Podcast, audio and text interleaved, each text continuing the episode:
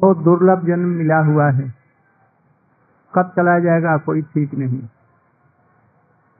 यदि भजन नहीं किया तो मरेंगे तो पहले क्या बतलाया? भूत बनेंगे। भूख लगेगी, प्यास लगेगी, शरीर जलेगा, किंतु पानी रहने पर भी पानी नहीं पी सकते। आप लोगों को याद होगा गोकर्ण और धुंधकारी का चरित्र। धुंधकारी पानी सरोवर, नदियाँ सभी हैं, किंतु उनको पानी नहीं मिलता था। दिन रात शरीर जलता था। लकड़ी में आग लगाकर उसे ज़बरदस्ती पीट करके उस आग से और जलाया करके और गाड़ दिया गया। बड़ा भारी भूत हुआ। गया में पिंड देने से भी उद्धार नहीं हुआ। इसलिए यदि भगवान का भजन नहीं हुआ तो भूत होकर के जन्म लेना पड़ेगा।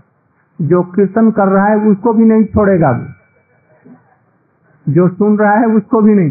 जो पालन करेगा, जो भगवान का नाम साधन भजन के रूप में लेकर के भजन करेगा, अपने जीवन में उतारेगा, पालन करेगा, वो भूत नहीं होगा। बाकी सब भूत और भूतनी, पिशाच और पिशाची होकर के जन्म ग्रहण करने। यदि इसे छुटकारा मिलेगा तो कीड़े बन करके रहेंगे। पानी के पानी नहीं कभी पानी के बिना मर जाएँगे। तुम आगे आ जाओ यहाँ। आगे आ जाओ उनको कीर्तन करने दो। उनको कीर्तन करने दो। तुम आगे आ जाओ ना। उनको तुम आगे आ जाओ। यहाँ पर बैठो। कीड़े देखते हैं रोज दस बार जन्म लेते हैं रो, रोज दस बार मरते हैं। लाखों बार मरते हैं। पानी के बिना मरते केंचुआ को देखा ना? केंचुए बरसात में खूब होते हैं और फिर क्या होता है? जहाँ पर एक दो दिन पानी बंद हो गया बस। लाखों करोड़ों कीड़े। और तीसरा जन्म आपने क्या बतलाया? बंदर का। बंदर का सुख सुअर का। सुअर जन्म लेकर के अच्छे अच्छे नालियों में, बड़े सुगंधित पानी में स्नान करेंगे दिन भर विवाह की ज़रूरत नहीं होगी। बीस, पच्चीस, चालीस सुअरिया मिल जाएँगी। एक एक साथ में सोलह सोलह, बीस बीस बच्चे होंगे। बड़े आराम का जीवन। कुछ दिनों के बाद में काट करके आपको खा जाए।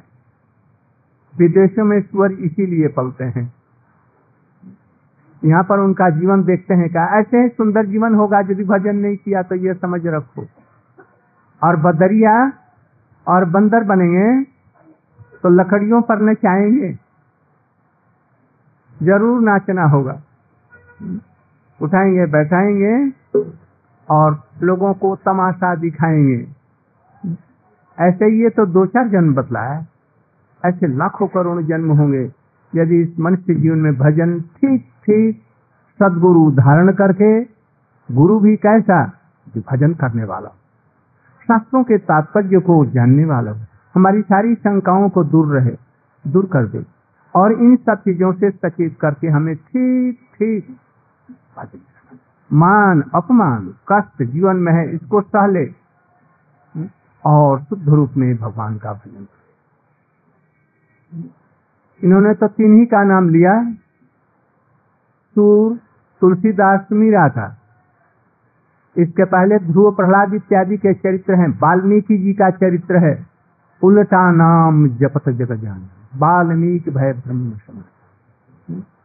ध्रुव जी के चरित्र हैं, खाए पिए बिना छह महीने तक, कैसा कठोर तपस्या। आजकल वो तपस्या संभव नहीं। आजकल तो सारो सहज रूप में भगवान का नाम कीजिए, खाइए, पीजिए, कोई बात नहीं है। और महामंत्र, हरिनाम यज्ञ में सम्मिलित होइए। हरिनाम कीर्तन कीजिए। थोड़ा सा यही देखना है कि प्याज, लहसुन, मांस, मछली, मदिरा इत्यादि का सेवन न किया जाए। पान इत्यादि, तंबाकू के मसाले इत्यादि नहीं तो उसे तामसिक अहंकार होकर के भजन नहीं होने देगा। इन विधियों का पालन करते हुए भगवान का भजन किसी को कष्ट मत दो। किसी को भी, प्राणी मात्र को कष्ट मत दो। अत्यंत दीनहीन होकर के किसी प्रकार से भगवान का भजन करते चले इसीलिए श्री रामचंद्र जी कभी कभी कृष्ण अपने परिकरों के साथ में जगत में आविर्भूत होते हैं। अभी श्रावण का महीना है। विशेष करके ब्रज में श्रावण का महीना अत्यंत महत्वपूर्ण है। मोर बादलों को देख करके नाचते हैं। कोयल कुहू कुहू करती है, मीठी शब्द से। पपी है पीप कहाँ पीप कहाँ करती है। चारों तरफ़ में हरियाली हो जाती है। ब्रज में चारों तरफ़ उल्लास छा जाता है। विशेष करके वृंदावन में आज भारत की प्रधान प्रधान रास लीलाएँ चारों तरफ़ में धूम मचा रही हैं, कीर्तनों की रास लीलाओं की सब जगह घर घर में झूले पड़े होंगे। विशेष करके नंद गाँव बरसाना जैसे गाँवों में झूले पड़ रहे हैं। और उस समय में ए, कौन राग? मल्ला राग चल आप एक मल्ला राग सुनाइएगा तो। मलार हाँ मल्ला राग हो रहा रिम झिम रिम झिम फुहारे पड़ रहे हैं। और उसमें ब्रज की बालिकाएँ बधु में अपने पीहर में आकर सखियों के साथ में झूले पर बड़े उमंग के साथ में झूल रही होंगी और राधा कृष्ण के झूलन के कीर्तनों को कर रही है इसी समय में राधिका जी अपनी ससुराल में रो रही हैं। पिताजी, माताजी हमें भूल गई। सीताम भैया हमें भूल गया। ब्रज की सभी हमारी सहेलियाँ अपने तिहर में पहुँच गई होंगी। झूले पर झूल रही होंगी बुरा और भी बुरे उनके दामाद आकर के घरों में खा रहे होंगे। कितना ब्रज में चारों तरफ़ उल्लास होगा। जमुना में कमल के फूल खिल रहे हैं। भौरे गुंजार कर रहे होंगे। सारा वातावरण कृष्ण में, राधा में हो रहा होगा। राधिका जी घर में रो रही हैं। श्रीराम भैया हम, हमको भूल गया। हमारे पीहर वाले सभी भूल गए। हमें अभी तक नहीं बुलाया। सावन का महीना अब धीरे धीरे बीत रहा है। थोड़ी देर में श्रीदाम भैया बरसाने से जा, हाँ, जावट में पहुँचे। देख करके श्रीदाम भैया को श्रीमती जी अत्यंत डकर डकर करके रोने लगे। उनके चरण पकड़ लिए। ऐसा ही ग्रामों में अभी भी देखने को मिलता है। बहने भाइयों को देख करके या कोई कोई भी तिहर से आ जाए, उसको देख करके डकर डकर करके घर की सारी बातें उन्हें याद आने लगती है। एक छलकता हुआ उमंग भरा जब शादी के पहले का जीवन उसको याद आने लगती है। मैया का प्यार बेट पिताजी का प्यार सभी ममता इत्यादि याद आने। राधा जी बड़ी डकर डकर करके उन्होंने लगी, श्री राम भैया भी रोने। आज तुम्हें याद आई? मैं कब से रो रही हूँ, तुम लोग नहीं ले जा रहे। बहन, बहुत कुछ काम में फंस गया था, इसलिए नहीं आ सका। आज ही तुमको ले चलूँगा। मैंने कहा, जी, हमारी सास से कहो। वो यदि जाने तो बड़ी कठोर है। जाने नहीं देते किसी प्रकार से सिद्धाम भैया ने काफ़ी मिठाइयाँ, काफ़ी उपहार, कपड़े, लत्ते सब उनकी सास को दिया और वो प्रसन्न हो गई और उनको लेकर के अपने तिहर में आई। तिहर में अभी अपने घर के सामने आते ही फिर रोना आरंभ कर दिया। मैया और पिताजी घर से आए, आलिंगन पास में उन्हें बंद बंद कर दिया। गाँव की और भी सब महिलाएँ, सखियाँ सभी जुट गईं। उनको लेकर के गई घर में। सांसाना दिया, खिलाया पिलाया। दूसरे दिन श्रीमती राधिका जी ललिता विशाखा, चित्रा इत्यादि के साथ में रूप मंजिर इत्यादि के साथ में गहवर वन में पधारी। वहीं पर झूला लगा हुआ है और कृष्ण को किसी प्रकार से उनको बुलाना होगा। झूल तो झूल रही हैं, किंतु कृष्ण के बिना वो झूला झूला नहीं। प्राण तो कृष्ण है सबके। इसलिए चतुराई के साथ में किसी प्रकार से उनको वहाँ पर बुलाया गया। वो आए और वो झूले पर झूल रहे हैं, बल्कि राधिका जी को झूले में झूला रहे हैं।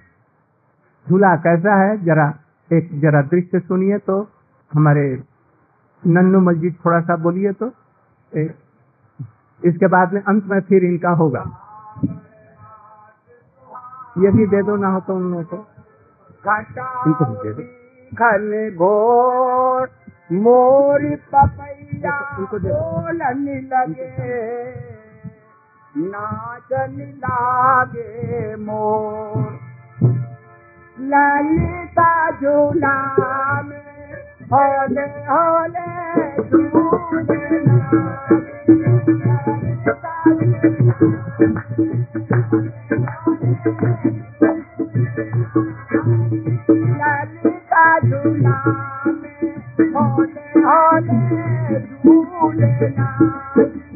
ललिता झूला में होले होले झूले नाजी।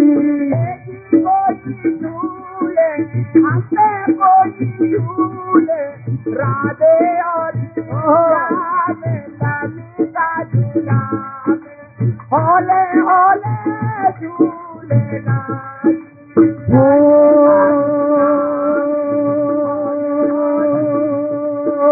ललिता झूला में होले होले झूले नाजी कोई झूले हमें कोई झूले। राधे और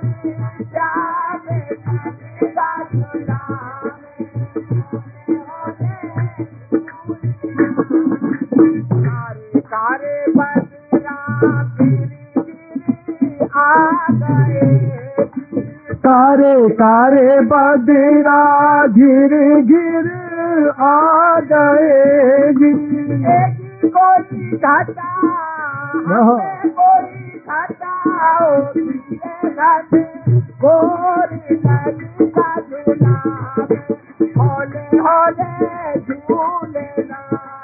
होले का झूला। में होले होले झूल नागी हो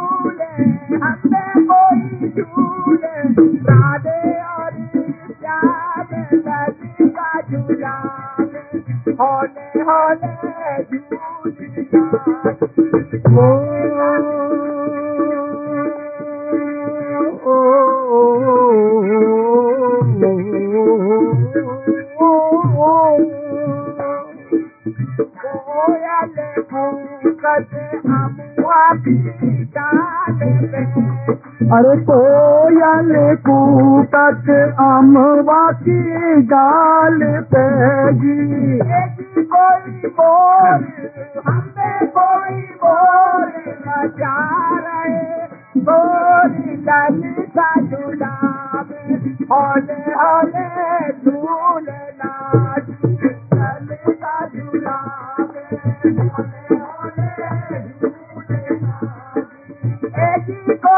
झूले हमें कोई झूले।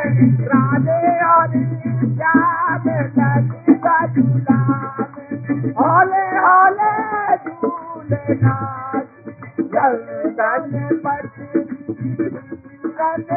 बेजरी जल्दन पति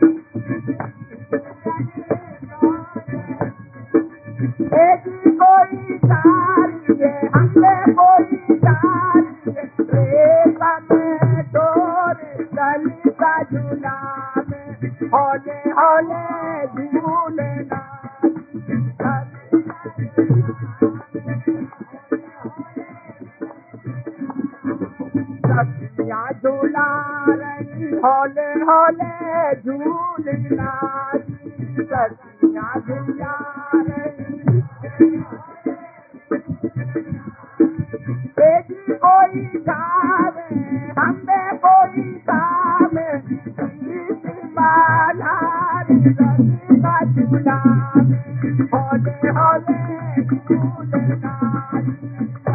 का झूला होले होले का झूले हमने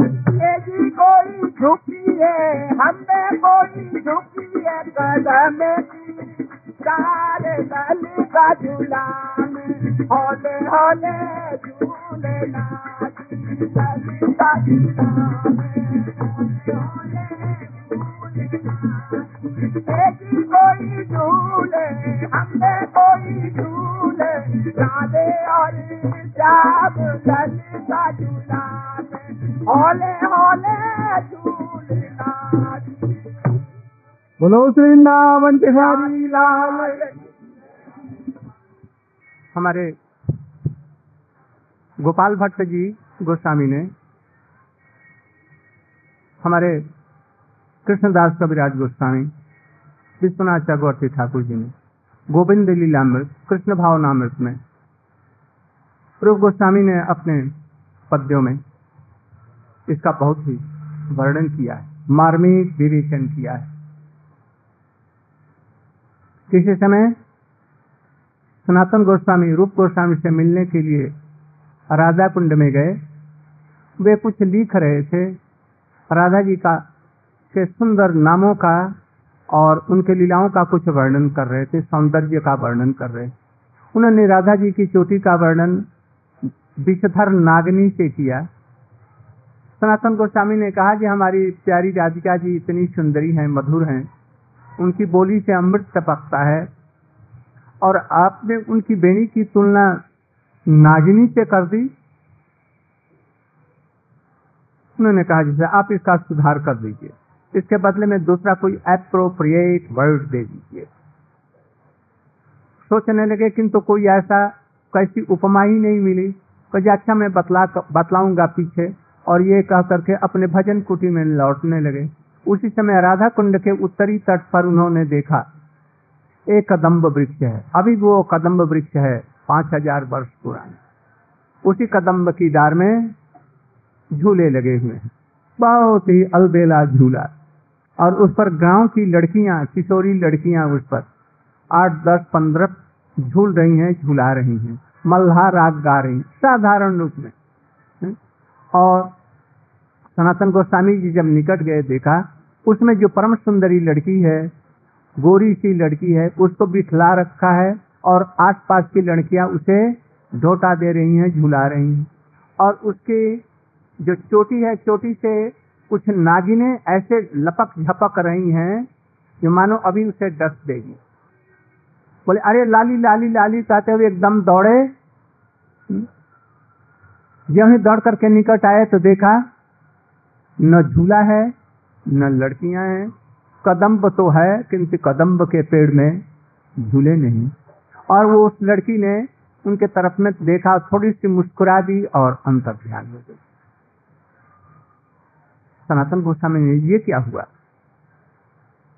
तब उन्होंने सोचा जी हमारे भैया की लेखनी को सत्य प्रमाणित करने के लिए राधा जी स्वयं सहेलियों के साथ में आकर के झूले पर झूल रही हैं और ये दिखला रही हैं कि उनकी चोटी नागिन के समान फण तान करके ऐसे ऐसे करती है।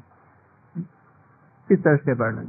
गोपाल भट्ट जी अपने शालीग्राम को देख करके हा हुताश कर रहे थे। सावन का महीना आया। सभी लोग अपने अपने ठाकुर जी को उसमें झुला रहे हैं। और मैं शालीग्राम को क्या झुलाऊं?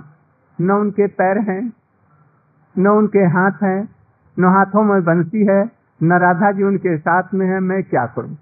बड़े दुखी हो रहे थे और चिंतन कर रहे थे। रात में बारह बजे उनको स्वप्न हुआ। तुम देखता है कि हमें हाथ पैर नहीं है, मैं सालाग्राम का शिला हूँ। अब तुम मुझे झुलाओ जा करके देखो जो मैं कितना सुंदर हूँ।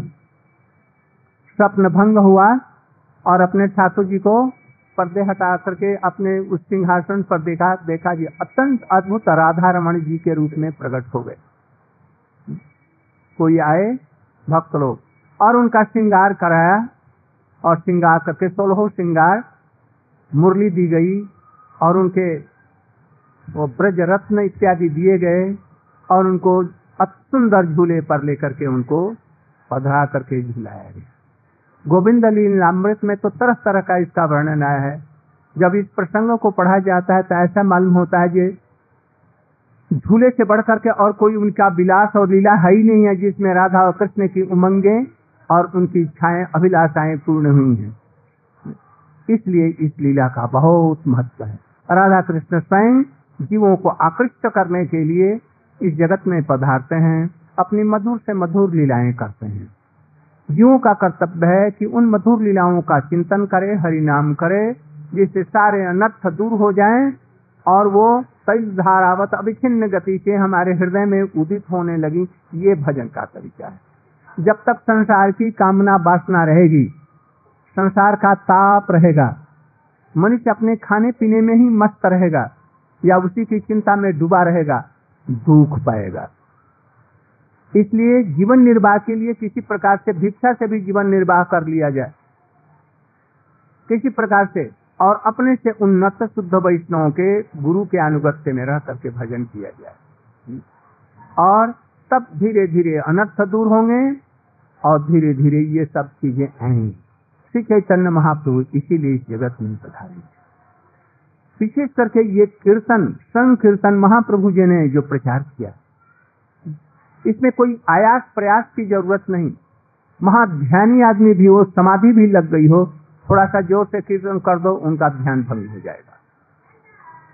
एक तो ध्यान ही नहीं लगेगा, किंतु कीर्तन ऐसा ज़बरदस्त है, कीर्तन करो तो भाव में भी विधुर हो जाओ, अपने आप सुनो भी, कीर्तन करो भी, ध्यान भी करो, इंद्रियाँ अपने आप बसीभूत हो जाएँगी, जगत का भान नहीं रहेगा।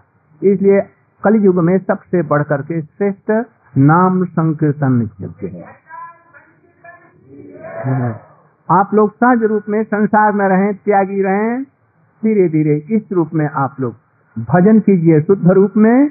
भक्ति के प्रति, भगवान के प्रति, नाम के प्रति, गुरु के प्रति कभी भी अविश्वास और अश्रद्धा ना इस चीज़ को सहेज करके रखें, किसी भी प्रकार से।